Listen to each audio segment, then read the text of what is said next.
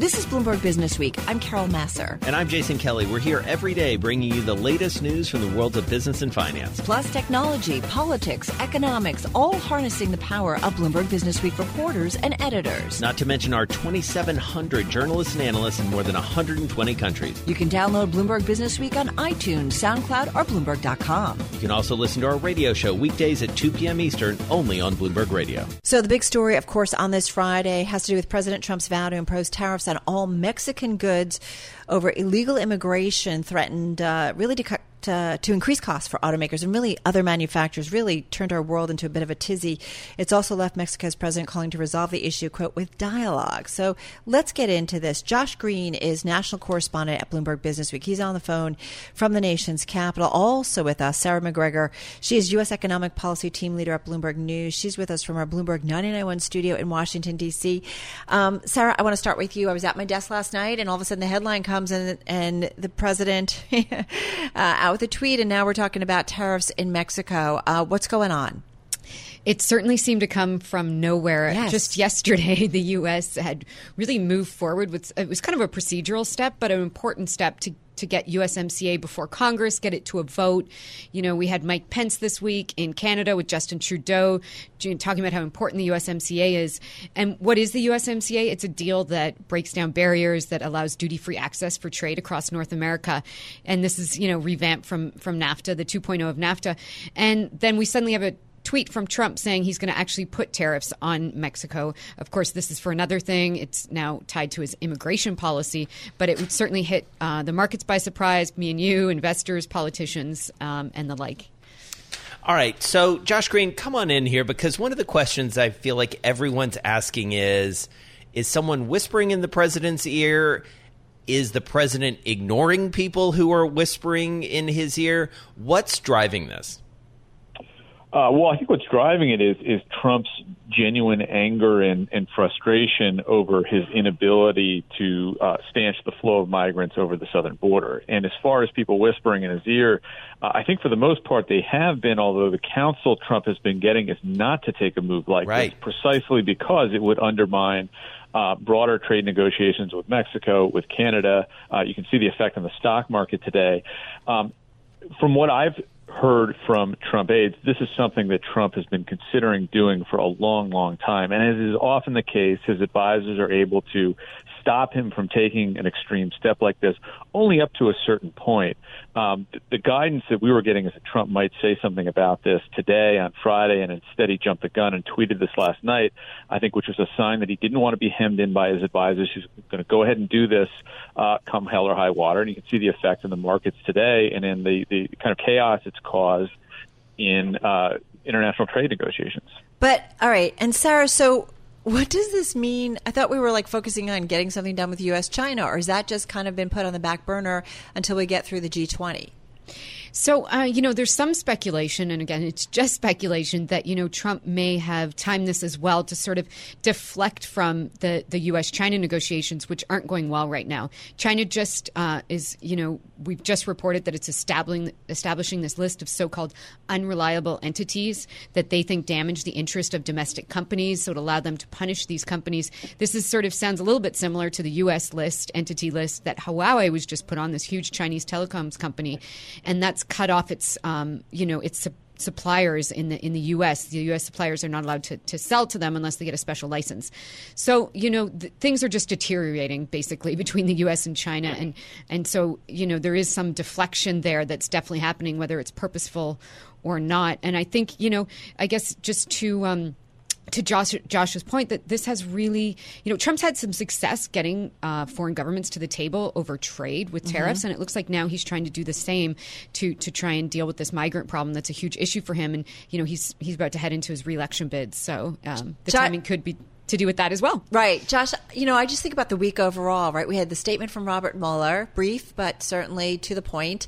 You know, we've had this ongoing wrangling between U.S. and China, a lot of harsh words on both sides. And then now we have the latest salvo with, you know, President Trump in that tweet last night against Mexico. You know, you understand, you know, the political workings here.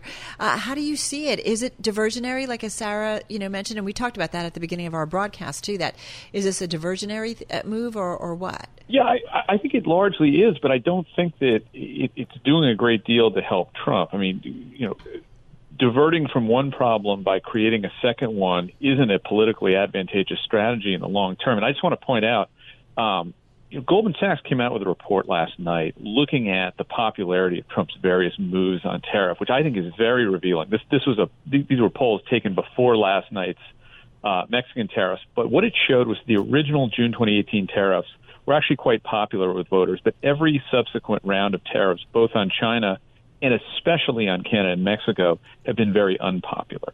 And if you look at Trump's path to reelection, most likely it's, it's holding on to the upper Midwest states he won. Trump has become very unpopular there. Republicans performed very badly there in the midterm direction, uh, elections.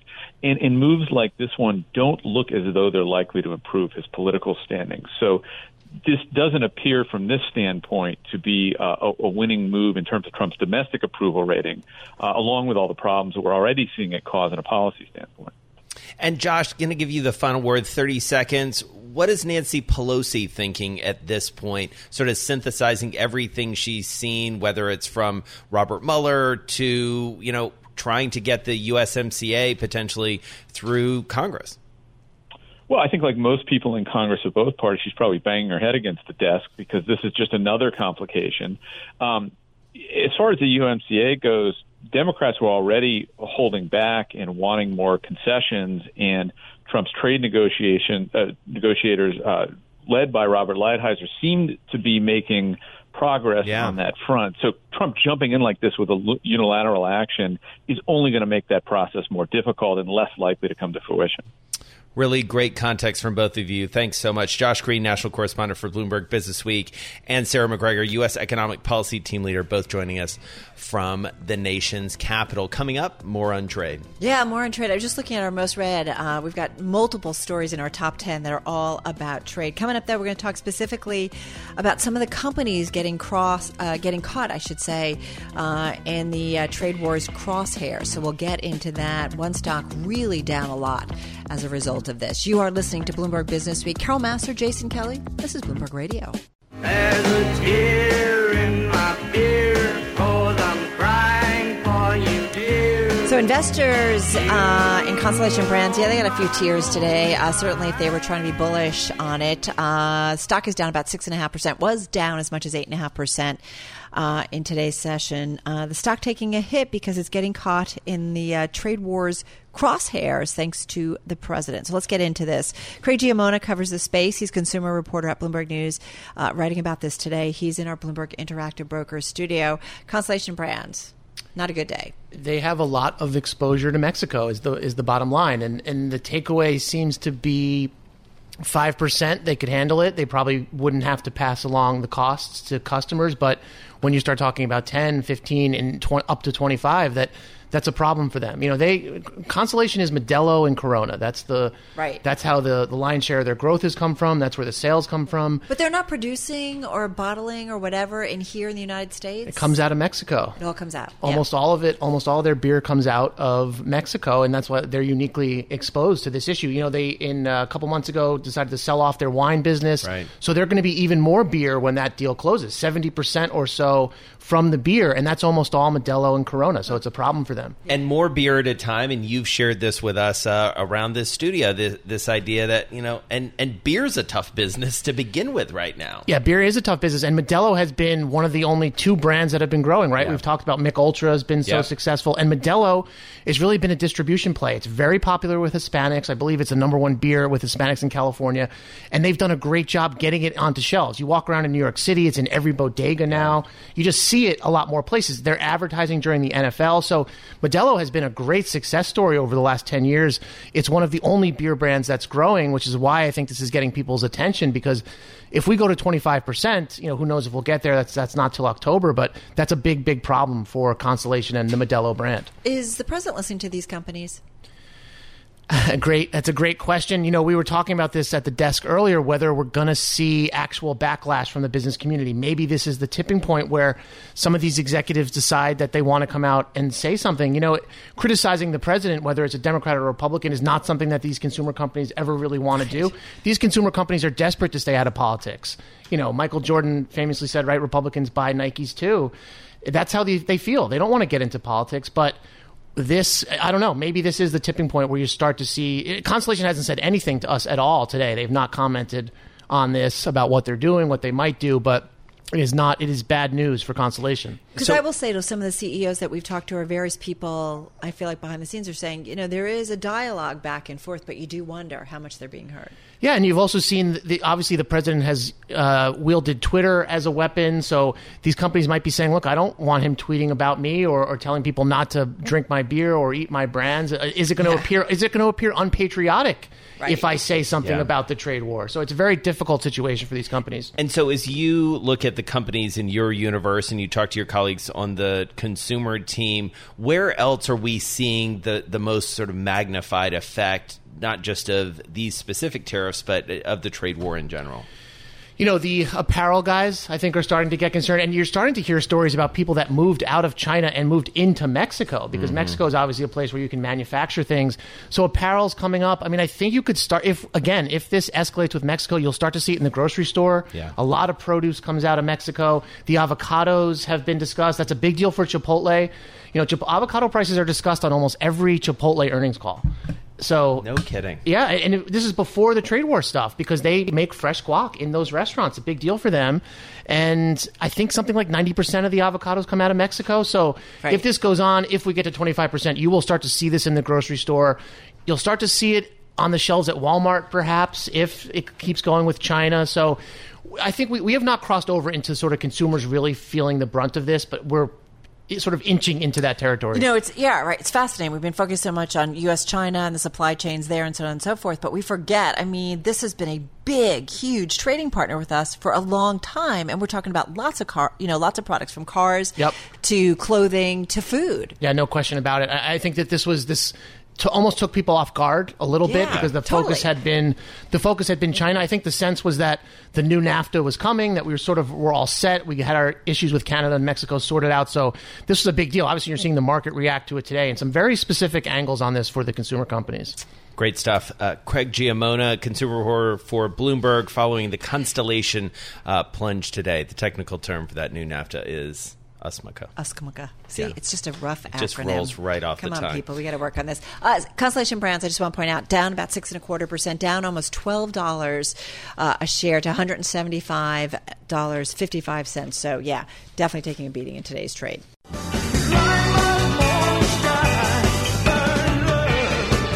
So we got a question. Could Burning Man be burning out because it has become too popular? Wait, what? Joel Weber is editor at Bloomberg Business Week. I believe he's a regular feature at the festival now in its 33rd year. I, I only wish that I were a regular. it could happen. Festival. It could happen, Joel. Also with us uh, is um, is Serena Saitto, an old friend, former Bloomberger, now writing for Bloomberg Business Week, bringing us the story of Burning Man. So, Serena, kick this off. Leave no trace. Not happening for Burning Man. Well, you know, it turns out the event has had no permit for three years. They've been negotiating with the Bureau of Land Management for three years and holding the event without it. And now, uh, you know, this is the moment of truth because uh, in mid-July, but first in mid-June, they're getting response from BLM on what will be the conditions attached to the next permit. And they say the conditions might be so cumbersome that Burning Man might either not happen at all next year or take place in another place, not in Black Rock uh, Desert. So it's just a case of it's getting too big, Joel. And uh, well, uh, Serena, like when they talk about this, like it's it's like this thing is like rooted in this place. It's in the desert. It it is 100% you know Nevada Black Rock Desert. So when people close to this talk about it, can they imagine it happening anywhere else? Well, you know, it, I guess yes. The CEO told me that they've already scouted other places in Nevada and in Utah. Um, yeah, they can, but they really would prefer not to because, as you said, it's really rooted in the Black Rock Desert and it's been there since 1991. Um, but you know, it's it's it's a fight with government, and apparently under Trump administration, the BLM has streamlined the, prom- the, the the process for these permits.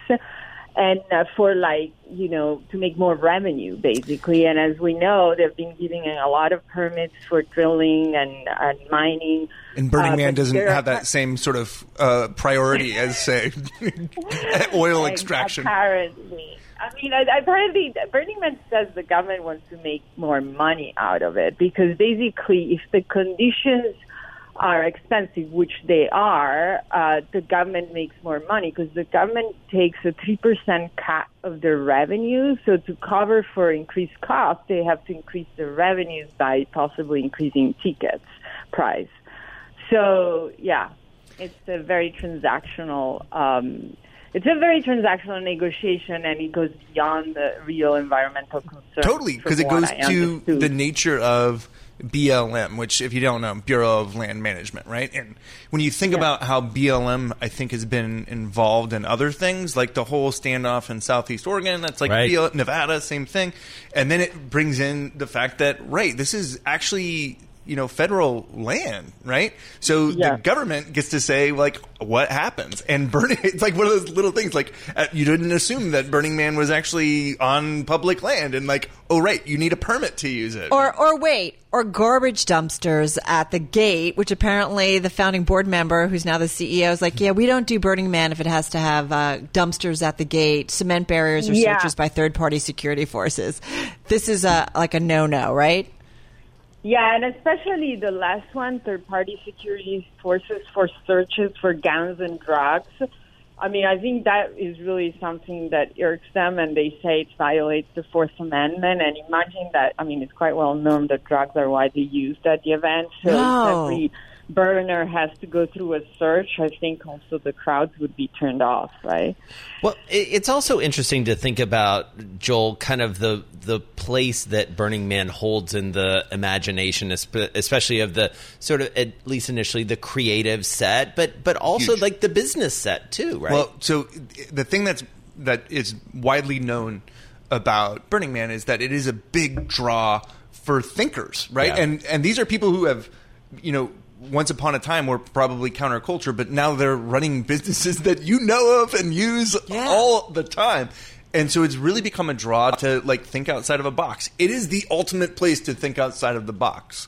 And that is why, you know, the the culture of leave no trace has been a powerful one. It's because you can go have this experience in the desert. It's one of the ones that people go back to every single year and and they keep going back to because it is such a special zeitgeisty place. So, yeah, and it has also become the symbol of Silicon Valley. Elon right. Musk apparently came up with the idea of Solar City, going to Burning Man. Uh, the Google founders created the the doodle for their first Burning Man attendance with the with the you know the Burning Man effigy.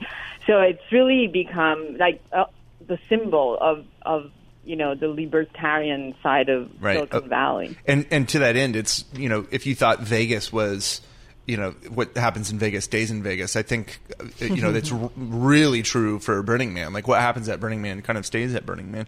But Serena, so with all of all of this, what we know about the BLM stuff, like what, how big is this cloud hanging over this summer's event? Well, no, this summer event is safe because it's, we're already too close to it, and so whatever the conditions will be for the next permit will uh, you know, affect the events from 2020. So this year is really like going to happen like last with 80,000 people uh, attending maximum. Um, yeah, I, I, you know, BLM told me that they will give them a permit because they know that the event will happen anyway, spontaneously. So they'd rather have it under permit with, you know, the government oversight. Well, well let's not forget. I mean, right? They pay BLM what permit fee fees of about three and a half million annually. State and local governments get another a million dollars for agency services, and then Burning Man pays Nevada about three million for the state's live entertainment tax. I mean, that's a lot of money. I'm assuming the states and the municipalities they're they're not Serena. They're not going to walk away from this. No, and also no, and also there's like a, an, an, indirect revenue for local uh, yeah. communities of seventy-five million dollars you know, it's like there. I went it's real money. a town hall meeting in Reno, and all burners and other stakeholders were there, and people are usually in favor of the event because it's a lot of money for a state for the state, you know, for local communities. It's a great, great story. Serena Saitto, always good to catch up with you. Thanks so much for this story. And Joel Weber, the editor of Bloomberg Business Week. You've never Thank gone? you as well. Uh, you know, there's a few things on my bucket list still. Like, this is very much on it. I could see you there. I'd like to hear those stories. All right. Thank you both. Let's see if we can make Some my vacation editor's align. notes in the magazine. Make my vacation align with uh, the summer's event. There you go. All of a sudden, Business Week's dark that week.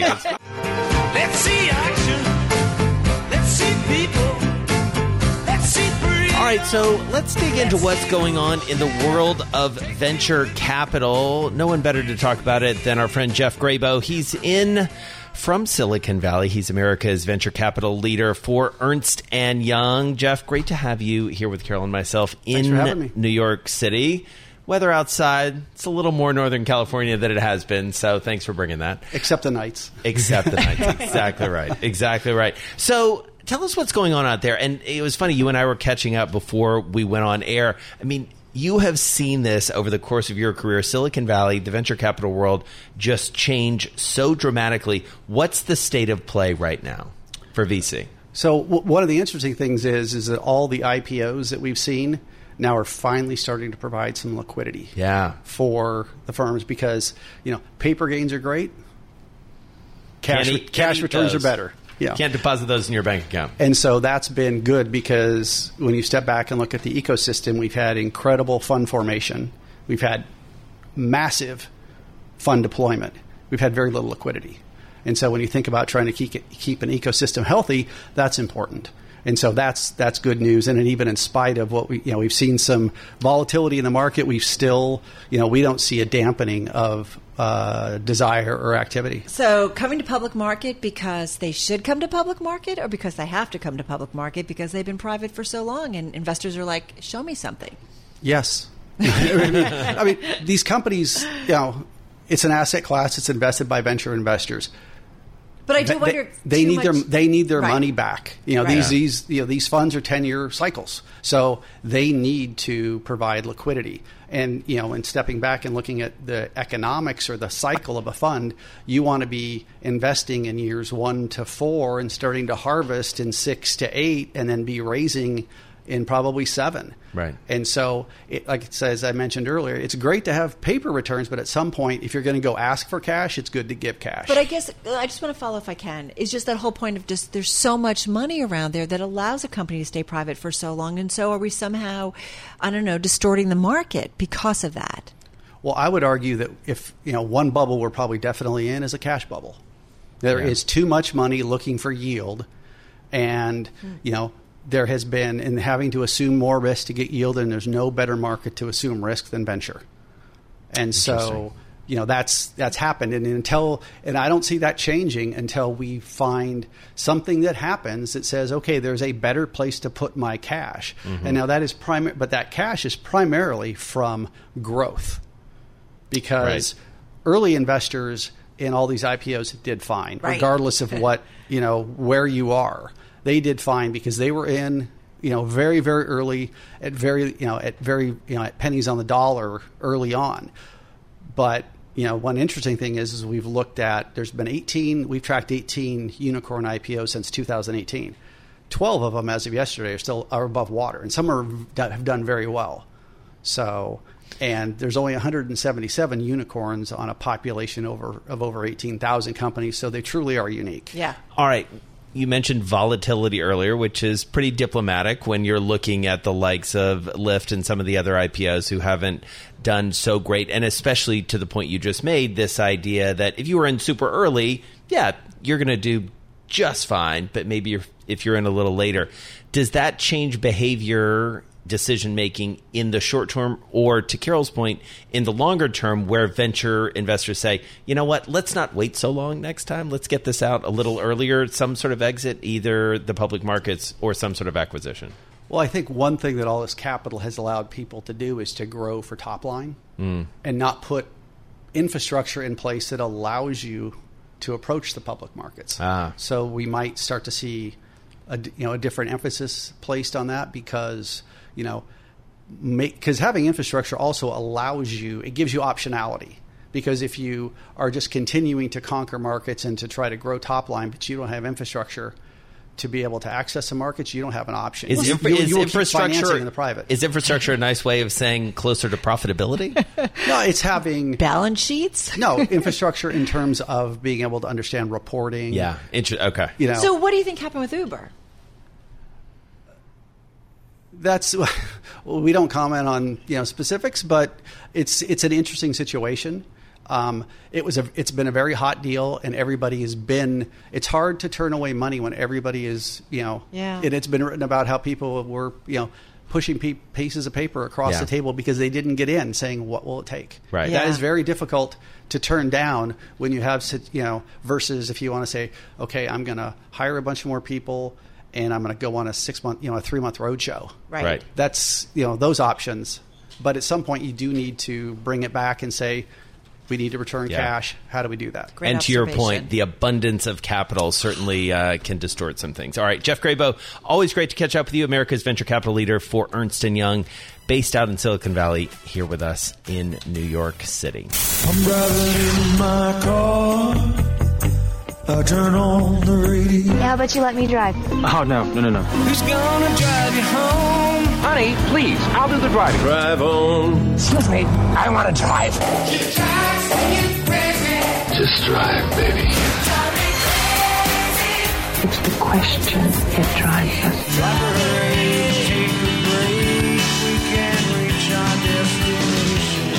This is the drive to the close That funky music will drive us till the dawn. on Bloomberg Radio.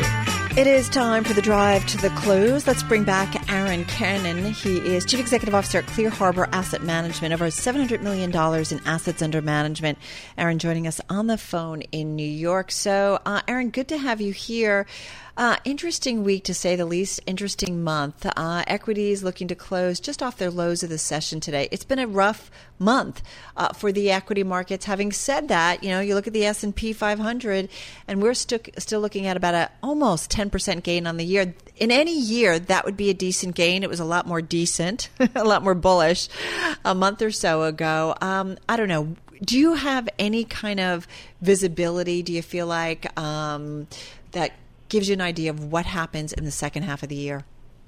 Well, uh, Carol, it's it's you're you're absolutely right. There there are lots of forces at play right now, and they seem to have become even more ele- elevated over the last several days, as recently as this morning with the, the Mexico uh, tariff threat. But you know, just taking a step back, there are a lot of big forces at play beyond tariffs. The fiscal stimulus, uh, which was passed in 17, has has really come off. Essentially ended in, in in April of this year, and you have earnings growth through the first quarter. It looked like you know low single digit type earnings for the S and P 500, two, three, four type percent growth.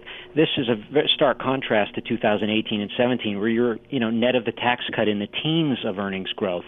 Of course, the weak data. Um, that's no surprise uh, to you. Of course, retail sales is weak. Manufacturing data has been weak. Consumers Um, still spending, of- though, right? I'm sorry. Consumers, though, are still spending, and we talked about that w- earlier with our economist. Yeah, there is some consumer spending. They're- more confident um, on the sentiment front. The spending has been a, a a bit lackluster, but they're they're still interestingly confident. Now, why is that? Of course, unemployment's at 3.6 percent, and job availability is is very high. So that's the nice silver lining in in all of this. Um, but you know the Fed's behind the curve too, and and I hate to say that, but you take a look at the Fed funds target rate at two and a quarter percent, and you look at the two-year Treasury uh, right now at one point nine four percent, and uh, we're we're well below the Fed funds rate. So the Fed is most likely behind the curve here, unless uh, all this negative sentiment um, comes to pass very quickly. Uh, so uh, w- w- th- th- there's certainly some some points of, of concern here. I think the silver lining is the market's not super expensive, Carol. Um, Even at uh, 180 dollars of earnings for 2020, that's sort of a, a 15 multiple. If you look at just full year 2019, we're trading at uh, about 16, 16 and a half times. That's maybe just uh, incrementally higher than the 25 year average, but certainly lo- lots of things to ponder. Uh, the trade skirmish between China and the U.S. is, is a big one, really big one. Yeah, so rank it for us. I mean, the you look at the the U.S. China trade issue. Now, today, we've spent a lot of time, probably rightly, talking about the U.S. Mexico trade issue. Together, there are problems. Separately, there are a problem. What, what do you give the most weight to in terms of how investors should be worried? Yeah, I would say a month ago, I would have put it down on a list of, let's say, top five concerns. I would put it at four or five. Hmm. I think today it's more like one or two. That is to say, economic deceleration was already occurring prior to this, this last round.